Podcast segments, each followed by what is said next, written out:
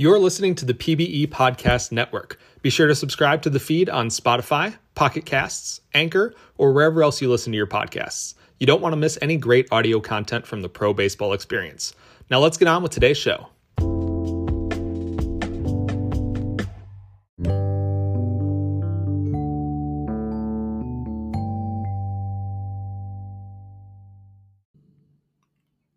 Hello, everybody, and welcome to Drinkies Cast with J.A. Jabs, a podcast about the pro baseball experience, one drink at a time. I'm your host, Justin Jabs. Uh, it's been a little while since I've come to you from this particular set of airwaves. Uh, I think the last time I recorded was uh, through the Hummus God suggestions, uh, his donation to the NAACP to plan out my episode uh, back there in September. Uh, it was right before the season 19 playoffs, so that was a long time ago. Um, but yeah, I'm uh, I'm here. I'm back today, uh, trying to get that uh, double media bonus that uh, Jay Cortese put out there. Uh, I think the deadline is tonight. Uh, it's one o'clock here on Sunday, so we got plenty of time. as per usual, before we get to the on-topic pro baseball experience goodness, I have a beer that we're going to try. so this is a blueberry wheat ale from Reed City Brewing Company, which is actually in Michigan. so let's crack this one open. And take a sip. Ah, very nice. So, this beer is uh, actually a crowler that I picked up about a week and a half ago. Um, I use an app uh, called Untappd, um, which is uh, it's like the Foursquare for beer. Uh, if anyone remembers back when Foursquare was like checking in uh, what you're doing, um, you know, like the Facebook statuses, all that stuff. Essentially, you can uh, check in whatever beers you have. You can rate it. Um, you can write yourself a little bit a notes, take a picture. There's a uh, social media aspect to, to, it. You can share it on social. Um, it's just a way to kind of keep track of different things that you try. Obviously, as you folks know by listening to this podcast before, uh, I like to try a bunch of new different kinds of beers. I'm not very adventurous when it comes to food, but I do enjoy um, tasting different beers and kind of learning more about the styles and uh, what goes into actually making these. Uh, so I've been using the Untappd app for about seven years. And they did a special collaboration, uh, long story short, um, called I Remember My First Check In. Uh, there was a lot on the East Coast, uh, but the only place in the Midwest that I could track down that had this special beer that I wanted to taste uh, was in Reed City, Michigan, uh, which is about a six hour drive. so a couple weeks ago, I got in the car. I love long car rides, um, love listen to podcasts, uh, just like all the podcasts that we're putting out here this week. Um, so it was nice to, to go out there, uh, taste this special beer. And I brought a few crowlers back. And this uh, blueberry wheat ale is one of the crowlers that made it back to Wisconsin with me. So uh, not very, not overly fruity. I'm going to take another sip. Very nice. Uh, it's not overly fruity. It's uh, more more wheat forward. Um, you know, not not too many hops in there, but it just has the hint of fruit. Uh, if I thought ahead and got some blueberries, you know, I could pour this in a nice ice cold glass with some frozen blueberries. That might be pretty fun. Um, but instead, I'm just going to enjoy it while talking to you folks about the pro baseball experience. Um, so yeah, let's catch up a little bit. So, like I said, it's been since, since September since I've recorded a podcast. A lot of stuff has uh, has happened since then. Um, the um, season 19 playoffs. Uh, obviously, we had season 20, and we're just now wrapping up season 21 uh, with the Death Valley Scorpions uh, beating the Cancun Toros uh, for their X title. Let's see, what is this? One, two, three, four, like seventh overall title. Uh, they won season 20, they won in season 21, uh, and everybody else in the league is trying to take them down. one of the reasons that I have not done a solo pod uh, the Drinkies cast here lately is I've been actually guesting on some other podcasts here in the pro baseball experience. Um, I, pardon me, uh, Rabbit and I got together and did a Pazcast um, with Pazuzu um, a couple, probably about a month or two ago at this point. That was pretty fun. Uh, I was invited to be the uh, Skyfish replacement for the uh, Hummus God Pod uh, fantasy draft um, which was a, a, good time. That was going to be here for uh, season 21. And actually, let's go ahead and take a look at the results there. Let's see. I know I did not win, but let's see how close I got. Uh, so, for those of you who might not have listened to that episode, uh, essentially what we did is hopped on a podcast together, uh, talked about our different draft boards, uh, went through and drafted snake style, uh, just like we would do on the forum, except we did it in an audio medium. Everybody got a little bit of money from that, which was fun. And it was much easier and much quicker than doing it on the forum. the reason I stopped doing fantasy a number of years ago, before we um, kind of changed up how you had to do it is I just did not like the whole process of doing it on the forum. Uh, it was tedious. You know, you, you make your pick and then you have to tag the next person on the forum. Uh, you have to go ahead and find them on Discord. You have to send them a PM. I forget what the exact rules were, but I have a distinct memory uh, back there in season nine, my first year in the league, uh, when uh, Casey Colby, who uh, is, you know, actually the reason that this podcast is here today, uh, he sponsored my first episode with the charity auction, had me drink a Not Your Father's Root Beer and record some stuff about the pro baseball experience. Uh, I remember my first interaction with him uh, was him getting pretty upset that I had not properly tagged him next on the forum for his fantasy draft pick. And for those of you who have spent some time around Colby, you can kind of guess what that experience was like. Um, but lo and behold, I uh, it was ingrained in me after that. I had to make sure to tag everybody so they could get their picks in, and I, I just don't like the way that it was it was done. Um, but last year, when they said you could make your own group, um, me and a couple of Providence Crabs people uh, went through and did a draft uh, just on Discord, which was great, went a whole lot faster and easier.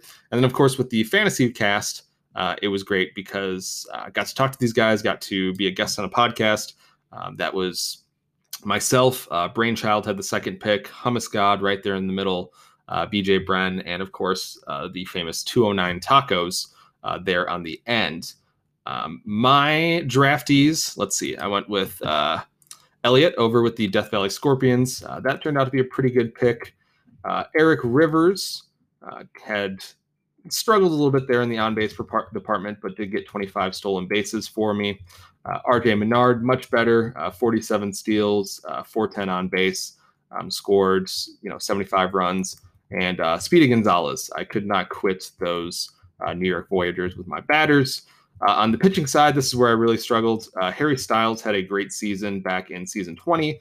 not quite as great here in season 21. had an ERA in the mid 4.5 range. Grover Wokenfus uh, 10 wins, uh, 3.8 ERA. Uh, didn't quite do as good as I think he wanted to this year. Um, although when you look at the strikeouts, that's he was led my team uh, with 185.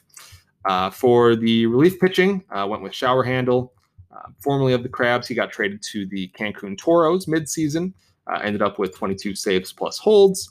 And I went with myself for the final pitching pick uh, 12 wins, 113 strikeouts, 369 ERA, uh, no saves and holds. But we'll, we'll talk a little bit more about my season later here in the pod.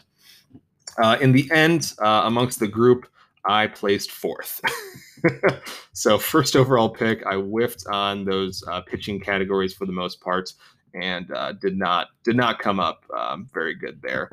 Um, I got second in slugging, first in strikeouts, um, middle of the pack in saves plus holds. Uh, yeah, it was, it was, it was not a great season for me. Uh, Brainchild got first place for that. Uh, BJ Bren second. Hummus God third. Myself in fourth, and 209 Tacos uh, bringing up the rear. So uh, I assume that we'll be doing something like that again. Uh, so if that sounds at all interesting to you, feel free to tune in. it was a lot of fun to record with those folks. Um, and also to get my my podcast podcast work in. Actually, this week I was on Kit Calls, number five. Uh, so it was myself, uh, Awesome, Emmy, and Dren. Um, and it was great to be a guest on there. Um, we talked a little bit about uh, the upcoming draft. Uh, we fielded some questions, uh, talked about some draftees, got to hear a little bit more about Awesome's player, Linus Riverboat. Um, I, I, really enjoy Awesome's podcast. I enjoy uh, Emmy's podcast. And so it was nice for all of us to get on there. that was published here on Monday. And uh, that brings us to today uh, when I'm recording uh, this episode of Drinkies Cast. So I haven't been doing much content myself. Like I said, been doing some guest stars, but Another thing that I've been up to recently in the podcast realm is the PBE Podcast Network.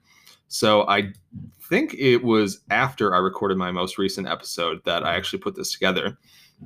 And uh, if you've heard me on a podcast since then, I'm sure this is all old news. Uh, this is something that's been around for about a month or so. Uh, so essentially, what it is is a way for all of our podcasts to be on the same feed. And so folks don't have to subscribe to Anchor. They don't have to download uh, SoundCloud. They don't have to do the YouTube Premium. You know, all these different areas where our podcasts are uh, essentially makes it a one-stop shop. The PBE Podcast Network. You can just subscribe to one feed, put it on Spotify or um, Stitcher or whatever your preferred um, podcast uh, network is, and you'll get all of the uh, the PBE goodness there uh, through that feed. Um, it, it's gone pretty well so far. Uh, our first episode let me see what the first episode I actually published on here was.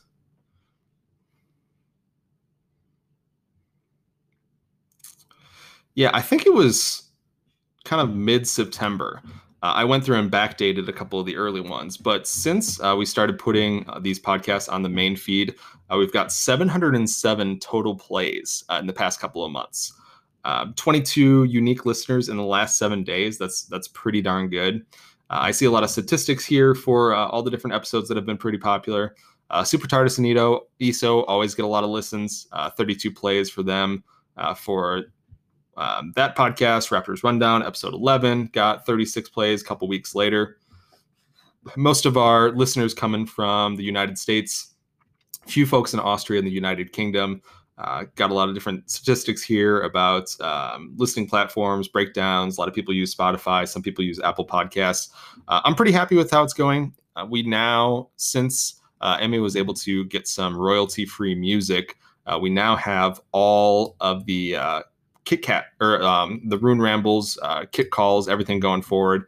Uh, Emmy was the the last um, podcaster that we we got here set up with the network. Um, so yeah, if you enjoy podcasts and for some reason have not heard about this yet, uh, hit me up on Discord or uh, just go to anchor.fm slash what is it? I should know this. PBE podcasts. Anchor.fm slash PBE podcasts. Nope. Jesus, why do I not know what the thing is?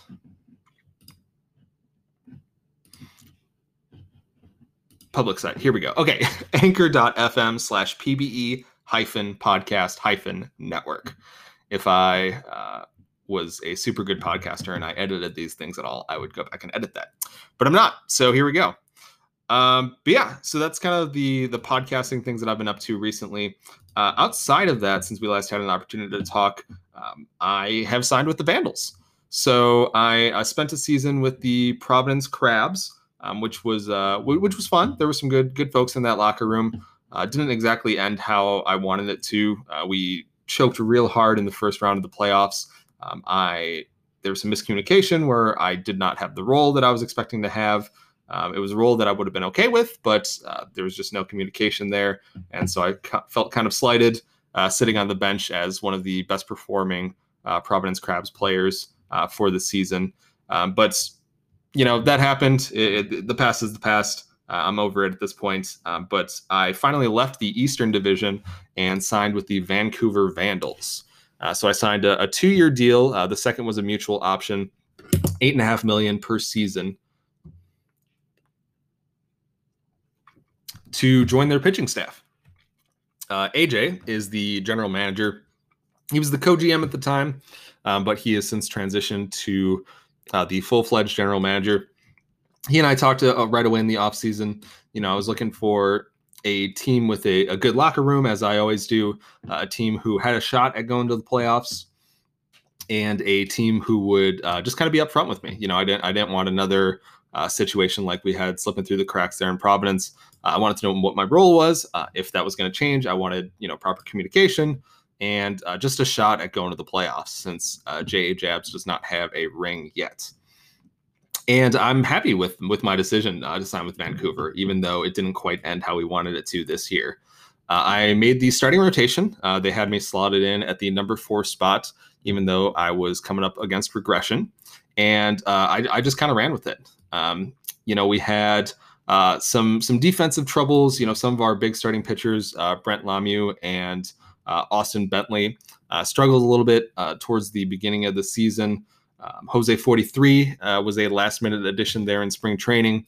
my former teammate there with the Providence Crabs. The Crabs cut it all down, man, and they they went for a, a full on rebuild. Um, new leadership there with Leifer stepping down. Uh, Hoppy, great guy um, out there at the helm, helm there as well with Philip Pryor. So uh, Jose 43 came over to the Vandals, and then we kind of had a, a logjam there in the starting rotation. Um, you know, we uh, decided uh, Justin Ripsbad would go to the bullpen, uh, where he absolutely killed it this year. Uh, if I can just pull up his relief pitching statistics. So he was uh, our, our one of our best pitchers by far out there in the bullpen um, up until the trade deadline, where he was uh, 48 innings, a 2.44 ERA, uh, three saves, three wins, 34 games appeared in, uh, 50 strikeouts uh, in 48 innings. Uh, you know, averaging about a, a strikeout per inning. and then when we traded Brent Lemieux in the to the Boise Raptors at the trade deadline, he slid into the rotation and he did pretty darn good, just as good there. Uh, 364 ERA, um, 10, 10 games started, three more wins, uh, 66 innings, and uh, also had, you know, about 57 strikeouts there. So uh, his final line, he was worth 1.6 war, but if you just look at that, that's uh, that does not do him justice what he was able to do out of the bullpen um, for for this year. And um, yeah, he really really helped us out with uh, the flexibility. Um, I know that he wasn't expecting to be in the bullpen, and I know it was kind of my fault that you know sent him out there um, with how passionate I was about getting one last year here as a starter. Um, but he came through for us, and he did awesome, and uh, he's a big reason that we were in the conversation towards the end of the season. Um, you know, Jose 43 ended the year uh, pretty darn great. Uh, 15 wins, uh, mid threes ERA. Um, Austin Bentley had, had turned it around. You know, he was sitting around, you know, the the mid fives for a while. Uh, got his ERA down to 4.66. Uh, finished the season with nine wins. And like I said, we traded uh, Brent Lemieux, who would have to have left via free agency uh, after the season. So uh, Brent, of course, is uh, heavily involved with our um, our management team. he was our GM for for the first half of the season. It was kind of his I don't want to say dying wish because he's still around, of course, but you know, his players' uh, dying wish with the Vandals was to be traded uh, to help get some future value back as we kind of go towards this. You know, we with the cap situation, we kind of need to retool. We need to keep in mind, um, you know, future prospects and picks, and a lot of folks are in regression, myself included, and this this balancing act in order to continue to bring, um, you know, postseason appearances to the Vancouver Vandals, which honestly, getting to the playoffs is the the number one priority. Um, I know there's the storylines and and everything about how the Vandals can't perform in the playoffs. You know, there's talk of curses and all this other things. You know, losing uh, so many playoff appearances. You know, not making or not winning the World Series. Um, you know, since their big dynasty back in the day. But uh, when it all comes down to it, all I want to do is make the playoffs. The uh, the series are so short. Um, it's such a crapshoot. You know, you play 108 games uh, to determine who the handful best teams are, and then you play you know 20 games or whatever the situation is to actually crown the champion. Uh, so um, I don't buy into the the postseason curse, any of that garbage. Uh, I just want to make the playoffs. Uh, this year, unfortunately, the Vancouver Vandals did not make the playoffs. Uh, we were in the conversation until the last, the second to last sim of the season, uh, essentially the last sim of the season, because that final sim on Friday, uh, Saturday was only two games in actuality. Uh, the way that the Sims worked this year is we had Tuesday, Wednesday, Thursday was the bulk of the games, and then on Friday or Saturdays is when we did prime time. I liked having. I, I, liked having all the games on prime time and not really losing some of those background games. Uh, I liked seeing more games on Wednesday, you know, the hybrid of the minor leagues and the major leagues there on Wednesday night which you know if folks don't want to turn, tune into the minor leagues or, or whatever the situation is um, you know they get the exposure there um, by buddying up with the majors on wednesday. I think it worked out pretty pretty darn well. Uh, the one thing that i didn't care for too much is how wonky the schedule worked you know i kind of liked it when it was nice neat and, neat and tidy you had four games against this team a couple off days, four games against this team, a couple more off days. The way that the schedule was this year, and I'm just going to pull it up here real quick. Uh, so the Vandals schedule towards the end of the season.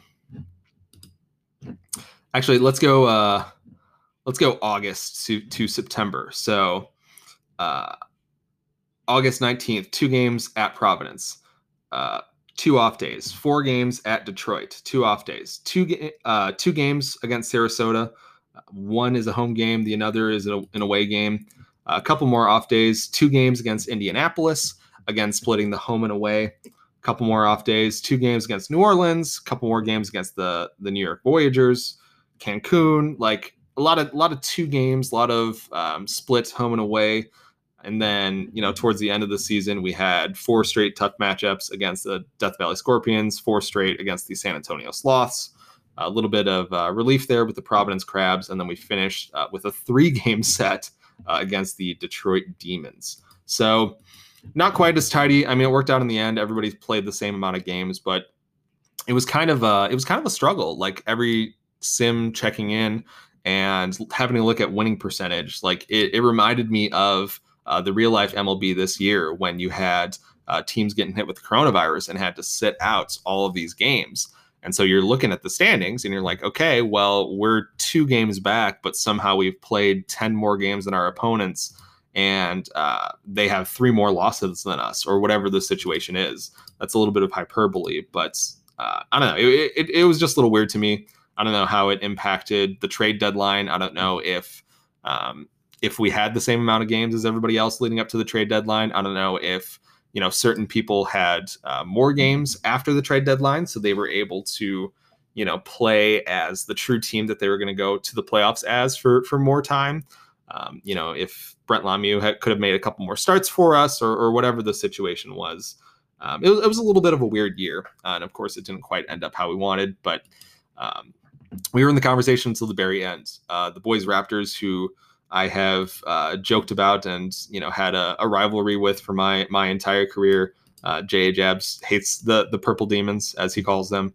Uh, there in the Discord, uh, the in person or in character locker room. Uh, it was tough to see the Boise Raptors make it uh, instead of us, but at the end of the day, they were they were the better team. Uh, 63 wins for them, 58 wins for the the Vancouver Vandals. Uh, they had a nice upset actually. Um, looking at their schedule again, where did the schedule go? Um, yeah, so they beat the San Antonio Sloths. Uh, they they upset them and uh, went on to lose, unfortunately, against the Death Valley Scorpions. But uh, Brent got uh, got his opportunity to get some some positive value back for the Vancouver Vandals. Uh, he signed an extension right afterwards, and uh, in the end, I'm happy about how the season went. my my player was able to stick in the starting rotation for for the entire season uh, rack up some more stats for the career numbers that I'm chasing. Uh, my final line 26 games started, 12 wins, 369 ERA. Um, only 113 strikeouts this year, which is one of the worst uh, marks that I've had in that category in a long, long time. Uh, I didn't give up, you know, a ton of runs throughout the year, um, but I, you know, I wasn't striking guys out either, which is why my WAR kind of dipped there towards the end. Uh, 2.9 WAR, uh, walks per nine innings, 1.57. Uh, did not lead the league in that category again this year. Uh, something that I've done many times before, but kept it kept it respectable throughout the season. Um, and the the big personal news uh, as far as that goes is I am going to be changing positions. Another sip here of this small town big beer, blueberry wheat.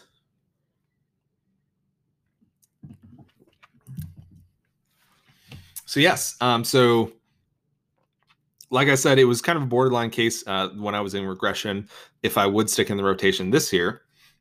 But going into next year, uh, the only way that I can kind of keep my builds how I want it to be, you know, maxing out that circle change, maxing out control, uh, you know, trying to to keep the walks down and continue whatever sim luck that I've had for my entire career. Uh, because anytime that I do a simulation, uh, the the sim basically tells me that I should be two runs worse than I am. Um, so my the only way for me to kind of keep those numbers up, in my opinion, is to switch to the bullpen. I can drop a pitch. Uh, I can keep my control maxed. Uh, I can kind of keep the movement where I want it to be. Uh, so that's what I'm going to be doing. Uh, it works out nicely with the, the Vancouver Vandals and their needs for next year. Um, I know that technically at the moment I'm a free agent. We declined my mutual option.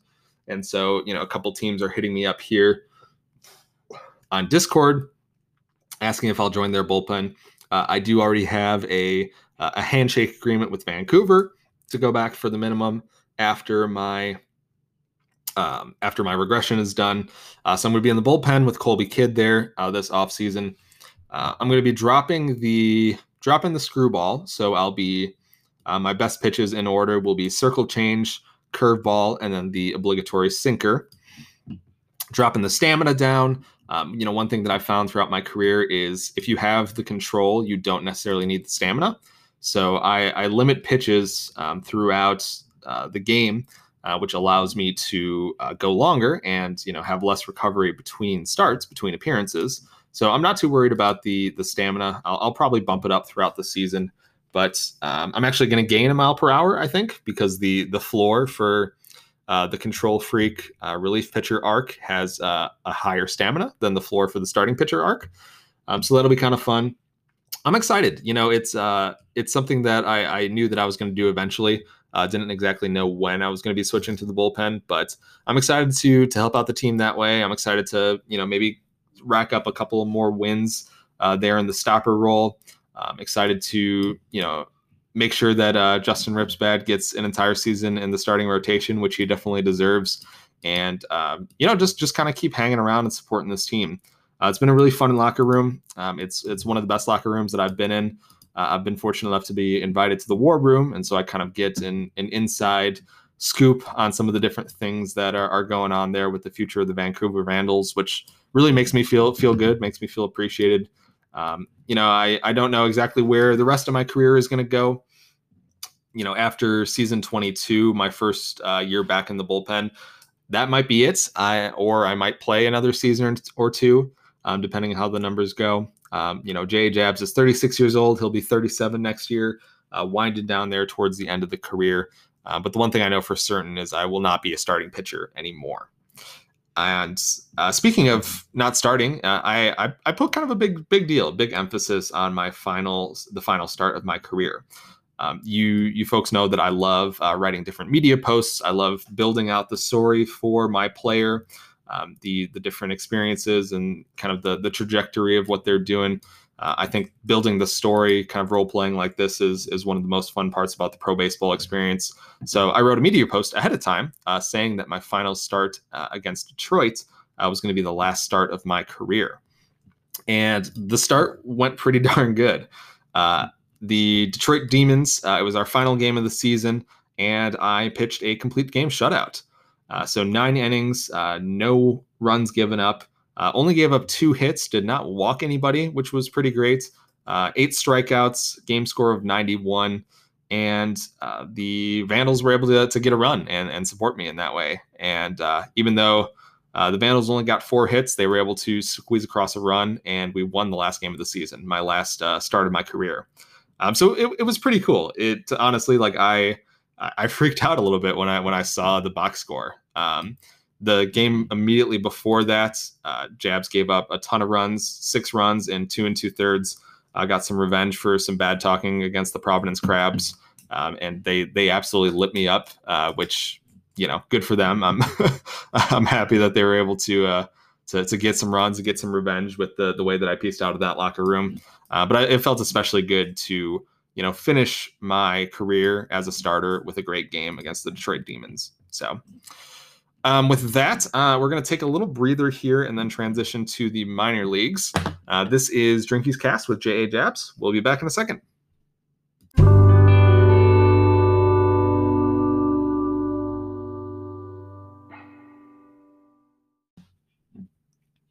Welcome back to Drinkies Cast with J.A. Jabs. I'm your host, Justin Jabs, enjoying a Reed City Brewing Company uh, 16 ounce crowler of the blueberry wheat. Um, canned on October 23rd. Uh, it's got a 6% ABV. Um, pretty good. I like it a lot. Reed City Brewing Company, Michigan 49677. So we fr- spent the first half of the show talking about uh, the podcast network, um, kind of what's been going on in my career on the major league level uh, since I last did a podcast. Uh, but honestly, this entire thing has been severely bearing the lead um, because there's some great news on the minor league level. Uh, the State College Swift Steeds are minor league champions.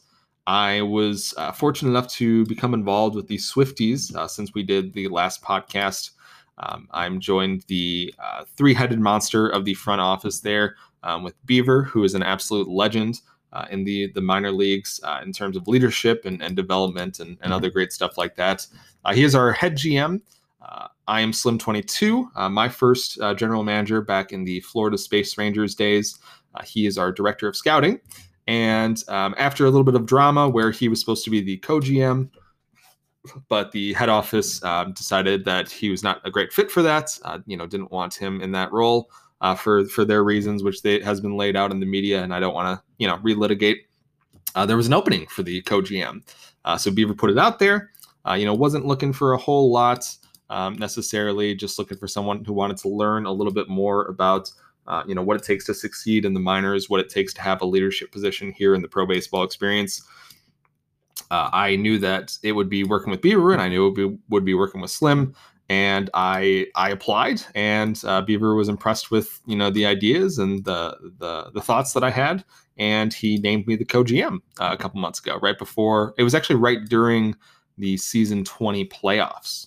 Um, so season 21, uh, the season we just finished up, was my first full season uh, with the State College Swift Steeds.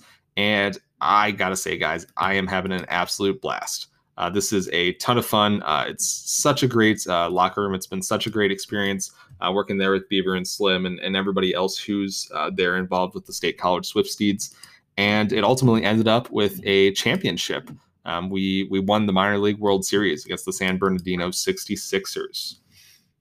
Now, before we dive into that, let's let's kind of start from the the very beginning as I pull up uh, the index here. So let me take another sip here as well.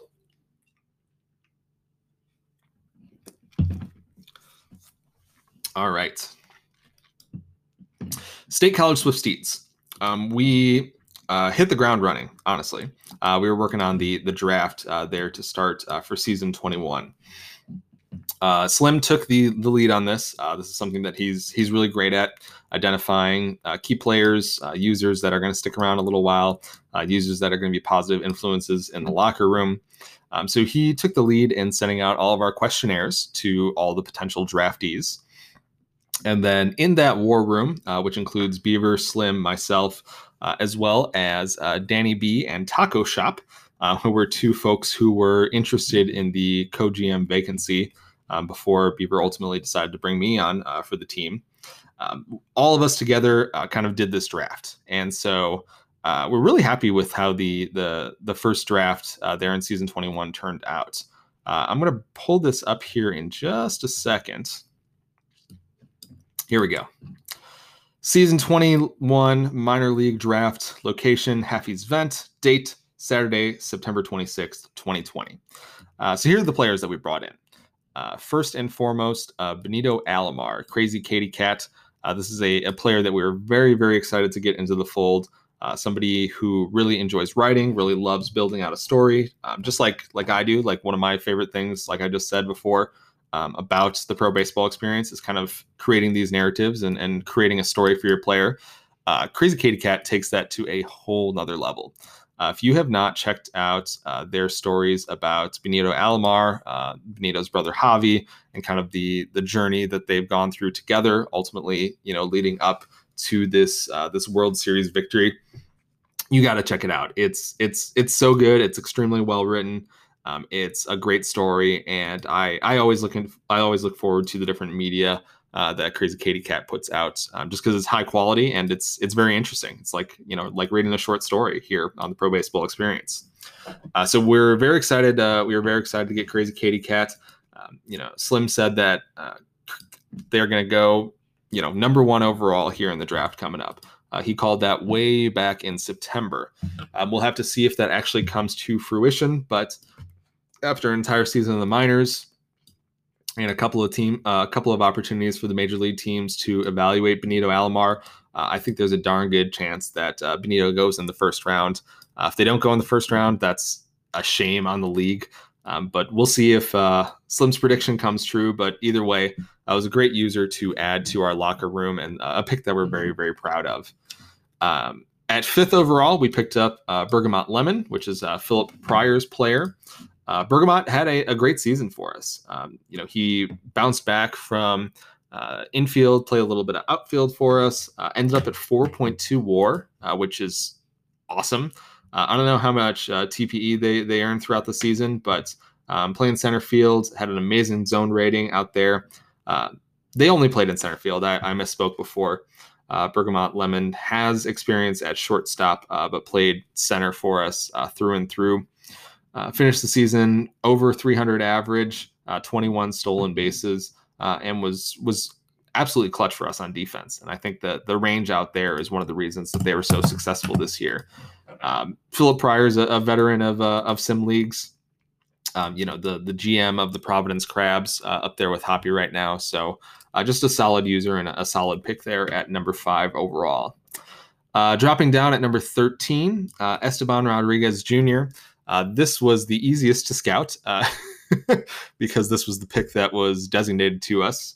Um, you know, we, I guess because Slim wasn't technically the co GM, we didn't need to pick them right here. Um, but uh, the other minor leaguers were, were kind enough to, to let us um, let us select Slim here in the second round, just like Beaver would have if uh, Slim had been the co GM. Um, so picked up Esteban Rodriguez Jr. Um, he has really big ho- shoe, big shoes to fill. Um, you know, his dad was one of the be- best pitchers in pro baseball experience history, and so we'll see how uh, Esteban Rodriguez Jr. comes along. But uh, that was our second round pick. Uh, moving down, uh, Alili Kiak uh, Grant. Um, Grant wasn't quite around as as much as we would have loved this year. Um, I'm not sure exactly what happened, but um, you know, not not too active there in the locker room. I don't know if technically he is. I think he might technically be inactive, but um, we we used his player for for you know for what we could this year. Um, he you know he played a handful of games there early in the season, uh, batted uh, 341 uh, with about a 500 slugging percentage. Um, ultimately, decided to uh, to mix in some different folks there. Um, you know, towards the end of the season, but um, we'll see if they, they come back around. But if not, that's a you know a decent IA bat for us um, for the next couple of years. Uh, Cletus Bojangle, double doinks, uh, was our next pick. Let's bring up what Cletus did this year. Where did Cletus go?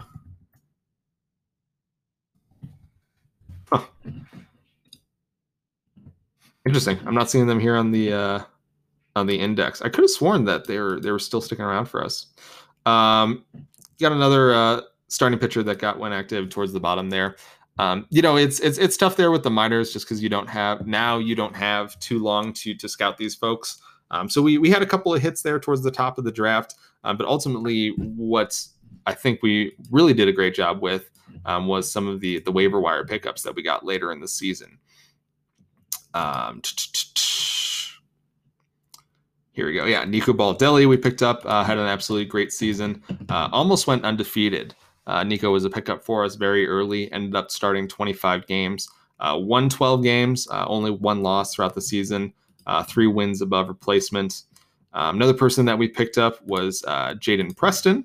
Um, Jaden, I believe, also went inactive, which was kind of a bummer, but um, Jaden, as the the player, played 76 games for us um, hit 289, uh, appeared in the All Star game, uh, which was a lot of fun for them. Um, but really, what came down to our success, um, we had some great pitching, but we had some amazing batters. A, a lot of MVP candidates, if you ask me. Um, I won't divulge exactly what my ballot was this year. I was fortunate enough to uh, be able to vote this year. That's the first time I've ever voted for anything here in the pro baseball experience, uh, even if it is down in the minors. But uh, Haywood Dinkle, uh, five and a half wins uh, this season while playing some great defense over there at third base. Uh, Danny B almost had uh, hit five on the WAR scale. Uh, he had 4.9, and um, Manoka Hakahaka, Alex F's player, uh, crushed some doubles records. Uh, he hit 327 with a 511 slugging percentage. Uh, Brendan McCullum uh, hit 25 home runs, which nearly led the team, um, you know, just behind uh, Haywood Dinkel. And of course, uh, our MVP, I think this is the MVP, I would say, uh, is Dom Drozdov. I'm pretty sure that's who I voted for, at least. I think Haywood Dinkel might have been a, a close second. Um, 100 games, 147 hits, 33 home runs, 104 RBIs, triple slash of 349, 413 with a 608 slugging. 608 slugging. That's freaking bonkers insane. Uh, offense was great uh, over here on the pitching staff. Uh, Esteban Rodriguez had a, had a great season, um, 15 saves. Hosh Jader towards the end, 21 saves. Uh, Casey Tam, uh, who was drafted by my Vancouver Vandals, uh, solid season, 14 wins. Um, you need to calm down was our best player uh, in terms of the pitching staff, 15 and 4 with a 3.17 ERA. a lot of good performances there in the bullpen. Uh, we already talked about Jake Plummer as well. Um, he's he's he's someone to keep an eye on for next year. I think that uh, you know we picked him up on waivers. Um, he wanted to be a starting pitcher, but he was kind enough to go to the bullpen for us for a little bit.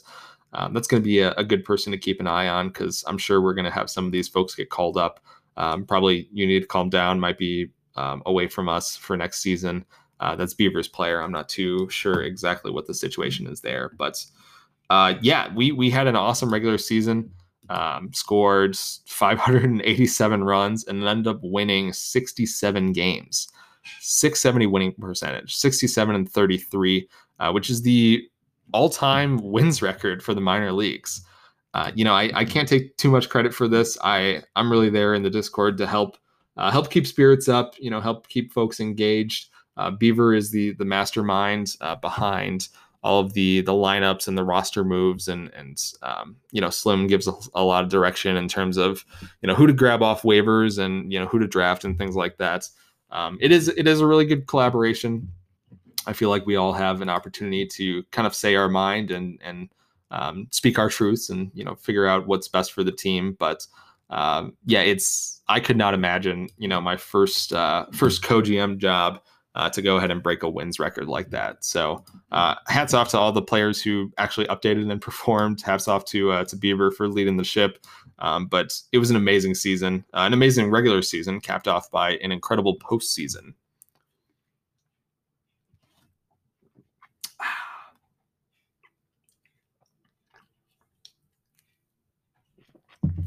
Uh, speaking of the postseason, let's pull up that postseason schedule.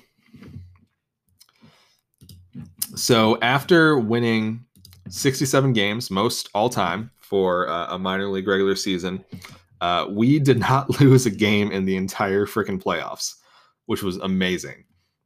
Uh, first uh, series is a best of five against the Chicago Kingpins. Uh, we won game one, three to one. Uh, game two was six to five, and game three was 11 to two. absolutely destroyed them for that last game uh, 20 hits for the State College Swift Steeds. Uh, we only gave up three hits on the other side. Oh man, it was it was it was a lot of fun. Uh, you know, it's you, you you try to try to have uh you know try to have swagger, try to get excited about the uh, the performances that you do, uh, while at the same time not necessarily putting another team down. You know, we're all here to have fun, and uh, I'm not here to to make fun of anyone or you know to to revel too much in somebody else's misfortune. But that last game was so much fun to watch. I loved poring over that box score at the end. Uh, Jaden Preston, the aforementioned Preston, uh, hit 500 in the series and was named the uh, the series MVP for that first round. Uh, we were sitting pretty on Tuesday. Felt really, really good. Uh, Thursday was a bit of a tougher battle. Uh, this is only, I think Beaver has said this is only the second time in uh, minors history that two teams have won 60 plus games. Well, the other team that won 60 plus games, in addition to our 67, was the San Bernardino 66ers, who ultimately was our uh, matchup uh, for um, the, the World Series. Uh, they won 60, 61 games, uh, scored 582 runs. Um, you know, when I was on kick calls and they were asking asking about, uh, Emmy asked, you know, who besides your team uh, do you think would be uh, the minor league champion? And the 66ers, I, it, you know, it's it's easy just picking the next highest win total. Uh, but honestly, the 66ers had an amazing season. Uh, Crowbar Theeks uh, I think is uh, should be considered for some you know down the ballot MVP honors. Uh, 367, 430, 555 for their triple slash, 20 home runs. Uh, Linus Riverboat, uh, the aforementioned, awesome. Uh, had a great season, really great on defense. They're a, a, perfect Gold Glove candidate. Matthew Lane had an insane season, more than five wins, um, and they had some good pitching staff performances. We match up with them for the World Series. The first two games were absolutely close. game one was a a bloodbath for these starting pitchers. both starting pitchers gave up five runs. Uh, Daly over there for the 66ers lasted three innings, but they gave up three home runs. Uh, Casey Tam was chased early, uh, only got four outs, uh, gave up five runs, struck out two, and it was up to the bullpens from there. Uh, we went back and forth. Uh, you know, we scored three runs in the bottom of the fourth. They scored three runs in the top of the seventh. You know, in the eighth and the ninth, we came back to tie it in the bottom of the ninth, and bottom of the tenth walked it off um, Bergamot Lemon uh, had a huge game for us there. Um, yeah, it, it, this one could have gone either way. It happened to go ours in extra innings. Uh, these were quick sims, by the way. So they pressed a button, and we just had to look and see what happened, which was kind of uh, kind of crazy. Um, you know, we were all gathered there in the locker room, um, sharing pictures of whatever we were drinking, um, chatting it up. You know, getting hyped uh, there with uh, the State College Swift Steeds players and also the alumni who were able to uh, swing by. Um, it was it was an electric atmosphere, as electric as a chat room could be. Uh, game two also went our way, also very very very close. Um, the State College Swift Steeds had a lot of hits. Uh, we got a lot of men on base, but didn't quite convert too many of them. Uh, scored a run in the bottom of the third, fourth, and fifth. Uh, the 66ers were held only to three hits. Um, you need to calm down uh, went five and a third, and Hader came in uh, towards the end for a multi-inning save. Um, no walks given up um, by uh, Leathershoe and by Hader there towards the late innings, so no free passes, which was pretty great. Uh, we barely squeaked this one out three to two, um, so very close again. Uh, the San Bernardino 66ers they had some opportunities, couldn't quite cash them in uh, quite as much as uh, as we were able to um, it, it, was a tough one, but you know we we felt pretty good going into Game Three with a two nothing lead. Uh, the series at that point switched over to San Bernardino, so our previous home field advantage, uh, for whatever that is worth, uh, was evaporated. Uh, we had an off day uh, there after Game Two, and going into Game Three, the pitching matchup was Remy Ratatouille against Max Miller.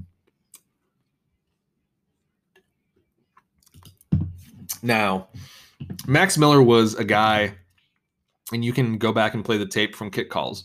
Max Miller was a guy that I was scared of going into this season. Um, they were right up there towards the top of the rotation, and they were hot coming into the season. Uh, 3.74 ERA, 10 wins over 25 starts. Um, they were on fire. They have an amazing changeup, 80 on the uh, one to 100 scale, and uh, this this was going to be a tough matchup. Max Miller went six innings, gave up one run, struck out seven. Uh, Remy Ratatouille struggled a little bit, um, only gave up two runs, but could not finish the fourth inning. Uh, in the end, we we outlasted them in this one. Uh, there was a, a, late comeback in the eighth inning. Uh, we scored uh, three in the top of the eighth uh, to win the game four to two. Esteban Rodriguez, I remember watching him on the mound. This is one that we actually got to watch live on stream, which was awesome. Um, got the win, stuck around to, to nail it down. Uh, went three innings by only giving up two runs, uh, and we were leading the series three to nothing at this point. Uh, there's a, a, lot of good smack talk going in the chat. I remember uh, during this game, um, not not our Swifties chat, but in the actual like Twitch chat. Uh, Crazy Katie Cat was uh, letting the 66ers have it. awesome was was firing back with some fun jokes um, it was all in good fun, and it was it was kind of fun to hear. You know, after Max had the super podcast with like 10 people on it, including Hop- Hoppy and Awesome and a bunch of other 66ers uh, talking about Smack Talk, and it's all in good fun, and it helps uh, helps with the role play, helps build out the story, helps you know dive deeper into this universe. Uh, it was a lot of fun watching uh, Awesome and everybody else, you know, paying 100 channel points to highlight their message, you know, talking smack about the Swifties or the 66ers and vice versa. Uh, in the end, though, we we were able to sweep. Uh, the first two games were a lot closer than they looked, um, you know, on paper. Third game, we had the late ending comeback that could have very easily have been the 66ers game. Uh, the fourth game was probably the the most lopsided. Uh, the six uh, the State College Swift Steeds scored six runs in the top of the fourth and went on to win 11 to four. Uh, almost everybody in the lineup got got an RBI. Dom Drozdov, our MVP, who was rumored to be starting one of these games. Uh, we, there was some joke uh, in the chat there. Uh, we were petitioning the commissioner to let Dom pitch. Dom ultimately went out to right field, collected three RBIs, most on the team for that game. Haka Haka and Lemon also got two RBIs. the pitching, um, you know, it was it was going to be a bullpen game, but Nico Baldelli, oh, man, Nico came in four and a third, three hits, zero runs, and leather shoe. Uh, with the the game still kind of lopsided there towards the end, uh, had that got those final outs. Um, we roughed up uh, Daly. Uh, Daly gave up five runs. Uh, left nuts came in there at the end uh, just to try to hold the damage. Uh, the player of the game was Dom Drozdov, and after a historic regular season, uh, we swept in the playoffs, and it was so much fun. Uh, you know, big big hats off to the the, the 66ers. I know that they've had some uh, some bad luck here in the the finals for the last couple of seasons. Um, those folks were had a lot of class. You know, Max and Shu and everybody um, over there with the 66ers uh, throughout the season, uh, throughout the series, I should say. Um, you know, I, I, feel for them, but of course, I'm I'm happy to to get my my first championship ring ever. You know, J.A. Jabs as a player was never able to, has not yet been able to win uh, a, a, postseason ring. Uh, down in the minors, we lost. Uh, you know, we did not quite make the playoffs uh, by one game. Uh, so to be able to come in here, play a, a, small role in the State College Swift Steeds' success, and you know, watch watch all our kids go on to to win there in the playoffs, it was it was truly special, and, and it, it was something else. So, hats off to the rest of the minor leagues for a great season hats off to the State College Swift Steeds for uh, for an amazing campaign. And uh, yeah, Swifties are champions. So uh, I'm going to take another swig or two of this. We'll take one more break and then uh, come back uh, to get us over the hour mark. Uh, this is Drinkies Cast with J.A. Jabs. All right, welcome back to Drinkies Cast with J.A. Jabs. we are here at the 50 minute mark I'm trying to squeeze out the clock there uh, so I can get my 16 million uh, for this double media, double podcast bonus Halloween extravaganza uh, from our media team. You know, I need to I need to earn some money back. Uh, I I like sports betting, and uh, that's something I was able to do in, um, when I lived in California. We would do a couple of visits to Reno, Nevada, uh, for the AAF and the XFL. You know, some of the uh, non NFL football games. I'm not a, I'm not a huge football fan, but I, I kind of really like um, I really like these uh, these spring leagues or whatever they're called. Um, so you know we, we would go to uh, to Vegas or to uh, to Reno for a little bit um, to to you know just watch the games, hang out, um, and and bet on bet on some sports. Um, you know, I can't bet on baseball, or I couldn't bet on baseball at least. You know, when I still had a job there uh, before I got laid off. Um, but so I would always find something else to, to bet on, and and one of my um, outlets for this this hobby, could you call it a hobby? I don't think you could call it a hobby. One of my outlets for this interest uh, was uh, betting on uh, you know the pro baseball experience. Um, there's times when the Florida Space Rangers were in the uh, in the playoffs when I bet my entire year's salary. Uh, what was that back in the day? Let's see. Yeah, so a couple of those years where I was making 13 million uh, back in season 16, season 17, uh, I remember wagering 13 million on the Florida Space Rangers to win the World Series, and they did not win the World Series. Uh, so this year, uh, I won two million from Max um, since these the Swifties uh, won in the playoffs. Um, however, Poe Poe Poe took some money from me. Uh, the Vancouver Vandals did not make the playoffs um, which I bet it or I bet uh, Poe before that they would. So Poe took 1.5 million from me. Uh, I did a parlay with Poe where if on Thursday night the Swifties, the uh, Scorpions, and the New York Voyagers were to win, he would give me six million. Uh, if any of them would lose, I would pay him two million.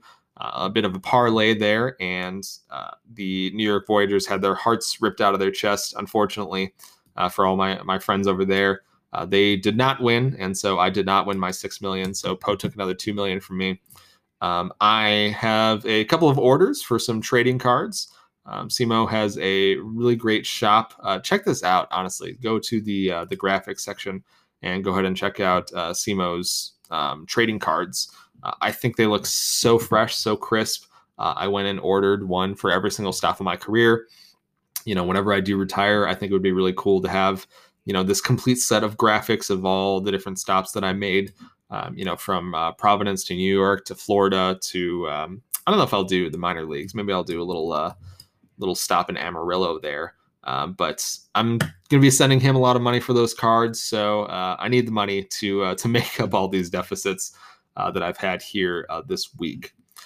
Um, so yeah, I, I appreciate everybody listening here. Uh, I think to close it out, I'll do just a little career stat update. Um, this is very self-indulgent, but that's the point of obsessing over one individual player for you know two IRL years. Um, so J.A. Jabs is uh, going for a couple of his personal records. Uh, this year to end the season, uh, finally eclipsed the 40 war mark. Uh, this is just straight war. I know F war or B war or whatever it's called is, um, you know, more indicative of, of pitcher success, but uh, that one is not easily found on the index. So I look for the one that is easily found on the index. I'm currently at 11th all time. Uh, right up ahead of me is Mookie Banks at 42.18, and then uh, Ryan Striker at 43.69. Um, Philip Thompson, 43.72. Uh, and then Daroldis Borkman, uh, my old GM, at 45.31.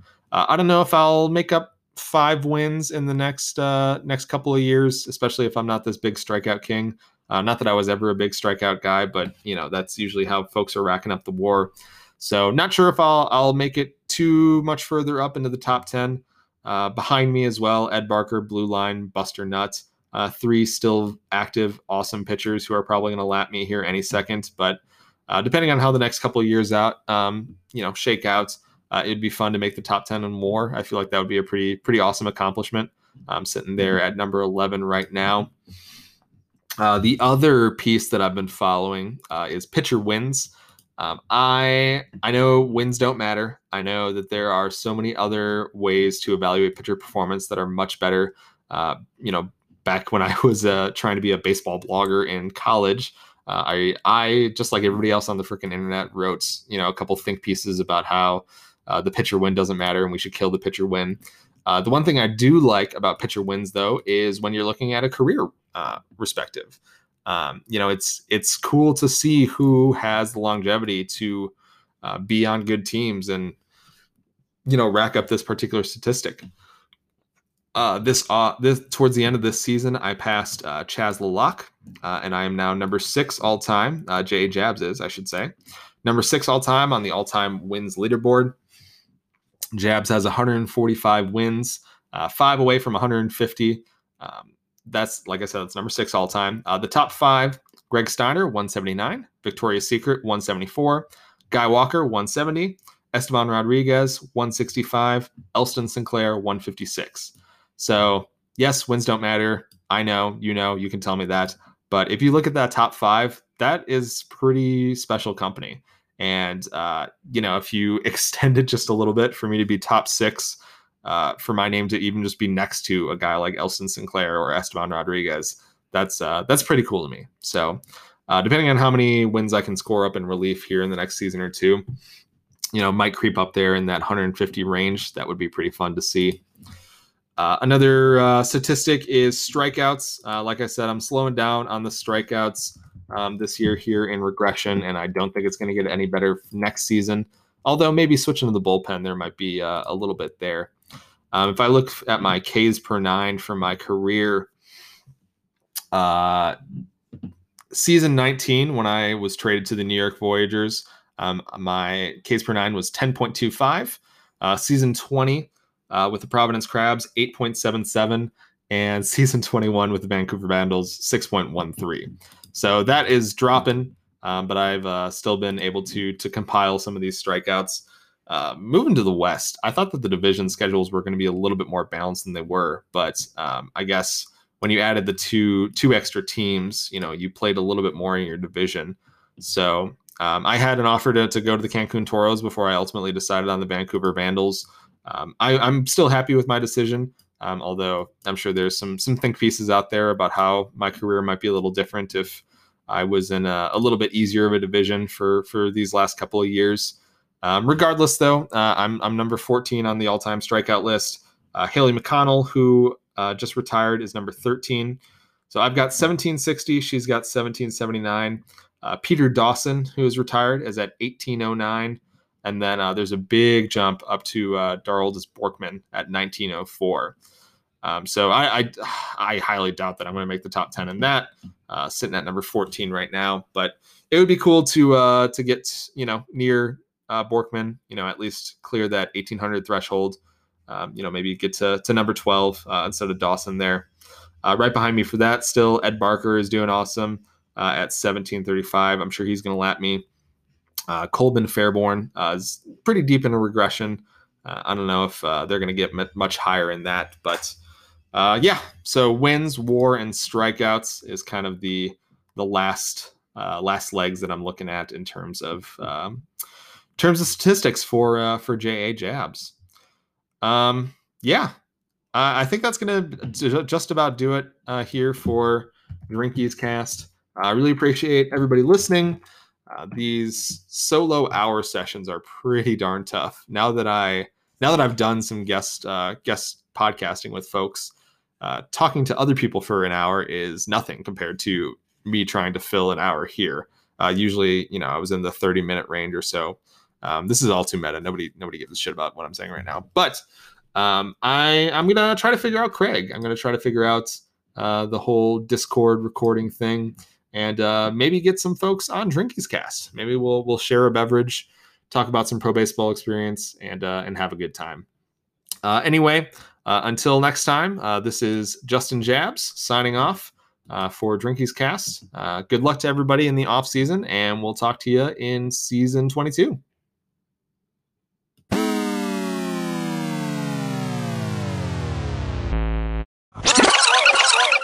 Thanks for listening. If you are not yet a member of PBE and would like to learn more, visit us online at www.probaseballexperience.jcink.net.